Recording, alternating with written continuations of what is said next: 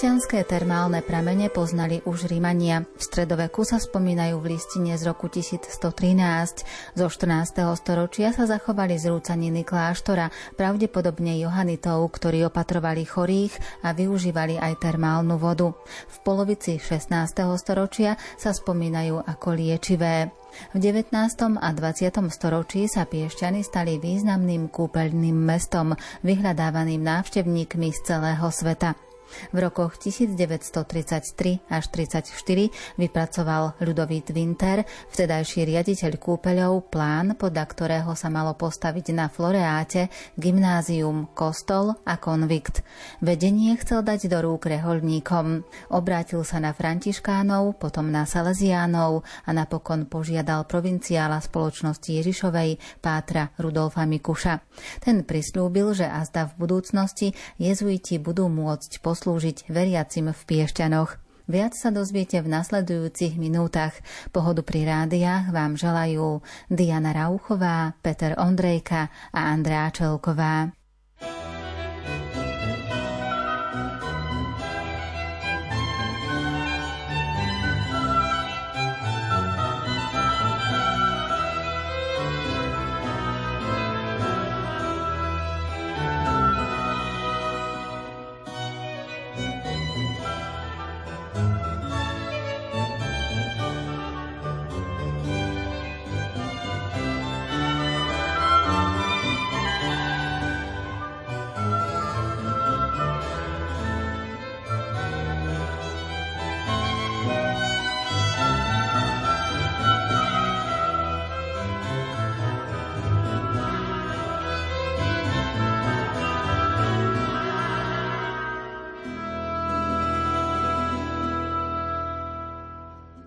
Na žiadosť katolíckej školskej stolice obecná rada v Piešťanoch na zasadnutí 27. februára 1939 vyhovela žiadosti darovať pozemky na stavbu jezuitského kláštora. Túto ponuku oznámili Pátrovi Rudolfovi Mikušovi, ktorý prišiel do Piešťan a rokoval s členmi katolíckej školskej stolice. V júli 1939 poveril Pátra Ľudovita Ajzeleho, aby v jeho mene rokoval s kompetentnými činiteľmi. Veriaci nastojčivo žiadali, aby jezuiti čím skôr prišli do mesta. Preto provinciál Páter Rudolf Mikuš rozhodol, aby sa Páter Ľudovít Ajzele natrvalo usadil v meste. Po dohode s miestnym dekanom Alexandrom Šindelárom mal rozvinúť pastoráciu v kúpeľnej kaplnke pri moste a viesť akciu za výstavbu nového kostola. Riaditeľstvo kúpeľov prepustilo jezuitom na dočasné bývanie 4 izby vo Vile Park. Apoštolský administrátor Trnavský doktor Pavol Jantauš vystavil dňa 25. septembra 1939 poverujúcu listinu, ktorej dáva súhlas na zriadenie reholného domu spoločnosti Ježišovej v Piešťanoch a udeluje tomuto podujatiu svoje požehnanie. Páter Ľudovít Ajzele hneď rozvinul pastoračnú činnosť v kaplnke pri moste. V nedeľu mával dve sveté omše, vo všedné dni jednu, robil popoludnejšie pobožnosti, kázal, spovedal. Prevzal vyučovanie náboženstva 6 hodín týždenne na učňovskej škole. No jeho hlavnou starosťou bola akcia za výstavbu nového kostola.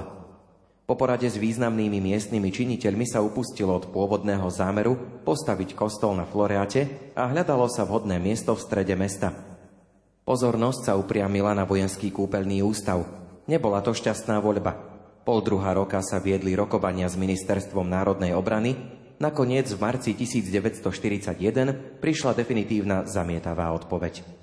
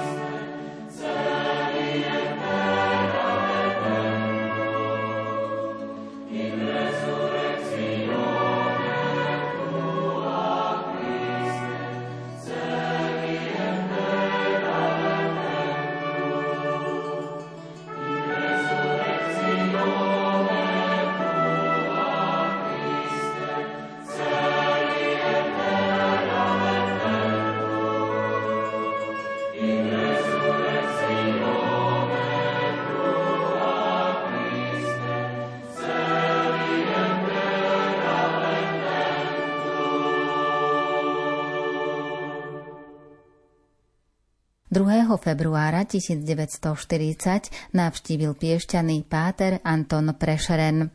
Slovanský asistent, aby zistil stav celého podujatia v Piešťanoch. Vo februári a v marci 1940 výbor pre stavbu kostola pripravoval zbierku na stavbu nového kostola. Páter Ajzele dal vypracovať aj plány kostola. Po odmietnutí pozemku vojenského liečebného ústavu hľadalo sa iné vhodné miesto. Nakoniec sa obrátila pozornosť na bývalú župnú nemocnicu, ktorá už neplnila svoje pôvodné poslanie – po dlhších rokovaniach s ministerstvom vnútra dňa 3. januára 1942 boli budovy a pozemok štátnej kúpeľnej nemocnice v Piešťanoch odovzdané do správy a užívania spoločnosti Ježišovej. Páter Ľudový Dajzele sa so svojimi spolupracovníkmi hneď pustil do práce. Z dvoch väčších miestností urobili kaplnku tak, že odstránili deliacu stenu. V obytnej časti domu upravili tri izby. Sestry Uršulinky z Trnavy darovali oltár pre kaplnku. 2. februára 1942 bola posviacka kaplnky. Vykonal ju páter Rudolf Mikuš. Na úprave kaplnky a domu sa ďalej pracovalo. 20. septembra 1942 bol formálne zriadený Dom spoločnosti Ježišovej. Za jeho predstaveného bol vymenovaný páter Ľudovít Ajzele. Približuje rektor jezuitského kostola Najsvetejšieho spasiteľa v Bratislave, páter Milan Hudaček. Dom v Piešťanoch vznikol v čase druhej svetovej vojny ako miesto pre duchovnú obnovu veriacich. Veľa sa investovalo do prebudovania bývalej župnej nemocnice práve na miesto služby pre veriacich.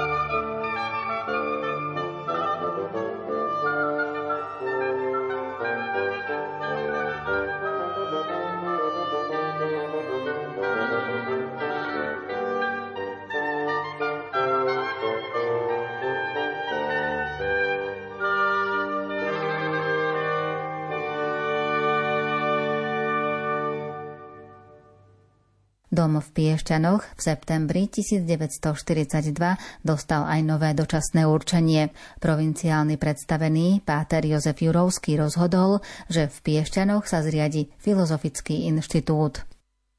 Jezuitskí klerici totiž pre vojnové pomery nemohli vycestovať do cudziny na filozofické štúdia. Dom v Piešťanoch sa prispôsobil, aby mohol prijať 11 klerikov a dvoch profesorov. 21. septembra 1942 sa začalo prednášať. Páter Štefan Polóny prednášal ontológiu a rétoriku. Páter Štefan Bugan bol prefektom štúdia a prednášal logiku. Antropológiu prednášal profesor Bábor z Bratislavy. O domáce práce sa starali dvaja reholní bratia – 21. decembra 1942 bola posviacka kaplnky v nemocnici. Odvtedy tam jezuiti slúžievali svetú omšu a zaopatrovali chorých. 23. júna 1943 bola podpísaná kúpno-predajná zmluva, ktorou pozemoky budovy bývalej nemocnice prešli do vlastníctva Rehole. Potom sa už horlivo pokračovalo v prestavbe kaplnky, ktorá dostala podobu písmena L, v dome sa nadstavili manzartky, v druhom trakte sa získalo 5 izieb, zriadila sa jedáleň, kuchyňa, sklady, vrátnica a hovorňa. Treba povedať, že mali sme plány vybudovať aj kostol a prebudovať celý dom, avšak udalosti z roku 1950 nedovolili tejto činnosti naplno sa rozvinúť.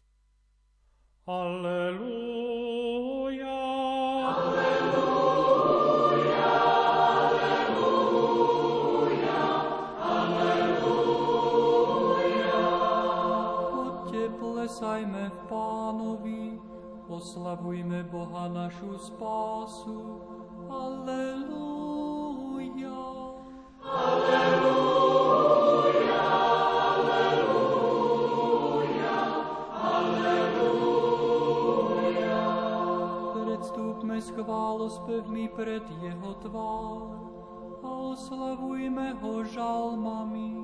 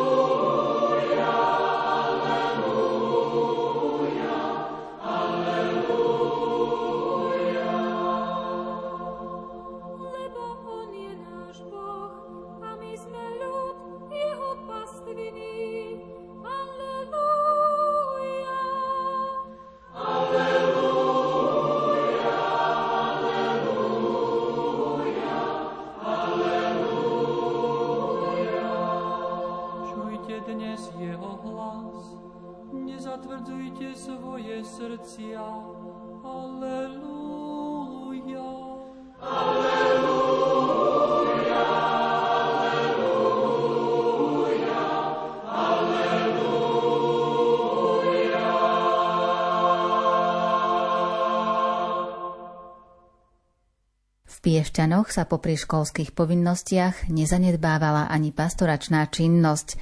Páter Štefan Polóny spovedával a chodieval aj na výpomoc do susedných dedín. Každý štvrtok odchádzal do Bratislavy, aby tam splnil svoje povinnosti ako referent katolíckej tlačovej kancelárie. Adventné obdobie znamenalo aj zvýšenie počtu hodín strávených v spovedniciach. Poslucháči filozofie sa venovali sa s mladým chlapcom, združeným v ministranskom spolku Legio Angelika. V pôste bola duchovná obnova pre jednotlivé stavy, ktorú dával páter Valér Zavarský. Okrem toho dával aj duchovné cvičenia gymnazistom. Kvôli veľkej návštevnosti sa museli nedelné omše slúžiť na dvore pred kaplnkou. Stále viac sa pociťovala potreba nejakého väčšieho kostola. Okrem združenia Legio Angelika bola založená aj Garda Božského srdca, do ktorej bolo na Bielu sobotu prijatých vyše 50 chlapcov. V školskom roku 1943-44 mali prísť ďalší siedmi klerici, pre ktorých priestory domu už nestačili. Preto sa Filozofický inštitút preniesol do Trnavy a vymenil si miesto s malým seminárom spoločnosti Ježišovej Stanislavovom. Po premiestnení Filozofického inštitútu do Trnavy dostala rezidencia výzor pastoračného domu. 14. novembra 1943 bola posviacka na novo upravenej a zariadenej kaplnky. Za účasti Pátra provinciála, reholných spolubratov, predstavených mesta a asi 900 veriacich vykonal posviacku dekan Alexander Šindelár. Pastoračné práce v kaplnke i mimo nej sa rozvíjali. Páter Michal Potocký založil Mariánsku kongregáciu študentov. Slávnostné prijatie do nej bolo 2. februára 1947. Vo Veľkom pôste bývali duchovné obnovy pre mužov, pre ženy a pre študentov. Cez letné prázdniny pátri dávali duchovné cvičenia. Usporadúvali sa pravidelne rozličné spoločenské podujatia, divadelné predstavenia, večierky a podobne, na získanie finančných prostriedkov na stavbu kostola, ktorého potreba sa stále viac pociťovala. Začínali sa prejavovať účinky pôsobenia pátrov medzi ľudom, ktorý sa stále vo väčšom počte hlásil ku Kristovi a potreboval duchovnú podporu. Za týmito podujatiami bolo vidieť neúnavnú horlivosť superiora pátra Ľudovíta Ajzeleho, ktorý nešetril ani seba, ani čas, aby mohol vidieť stáť jezuitský kostol, v ktorom by sa dala ešte širšie uplatniť horlivosť pátrov pri šírení Kristovho kráľovstva. 15. augusta 1949 bol vymenovaný za superiora domu páter Matej Marko, ktorý prevzal všetky práce po pátrovi Ľudovítovi Ajzelem, najmä starosť o vybudovanie kostola. Zástupcom predstaveného bol páter Leopold Durban, páter Vavrinec Gramantik bol spovedníkom v kaplnke, páter Jan Trnka viedol mariánsku kongregáciu, učil náboženstvo, kázal a dával misie. O kaplnku a dom sa starali piati reholní bratia – Títo pátria bratia boli podrobení skúške zrušenia reholných komunít 14. apríla 1950.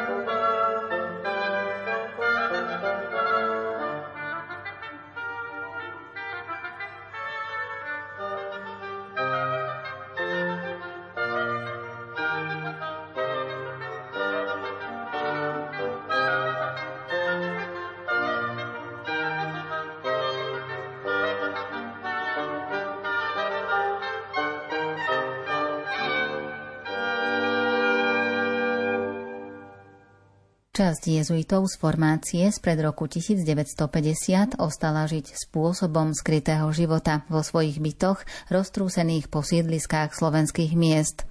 Takmer všetci boli v dôchodkovom veku a v starostlivej opatere niekoho z príbuzenstva alebo laických známych.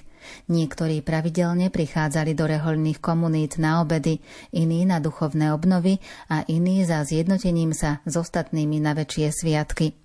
Systematická pastorácia v Piešťanoch bola obnovená 6. januára 1990. Približuje opäť páter Milan Hudaček. Po páde totality vďaka patrovi Jozefovi Porúčanovi sa v dome ujala myšlienka systematickej služby v dávaní duchovných cvičení. Pátr bol veľmi vyhľadávaným exercitátorom pre mnohých veriacich aj z Čiech, z Moravy a tomuto apoštolátu sa venoval intenzívne v Piešťanoch až do konca svojho života. Vedľa neho sa vyformovala aj komunita jezuitov, exercitátorov, ktorí pokračujú v tejto práci aj podnes.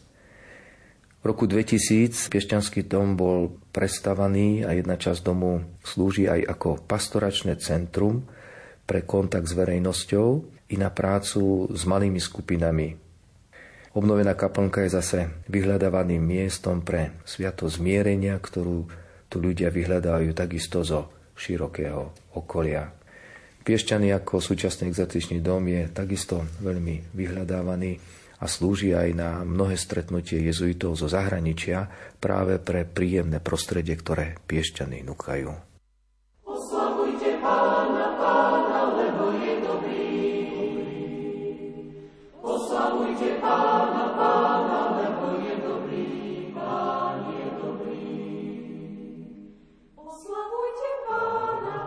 собой тебя.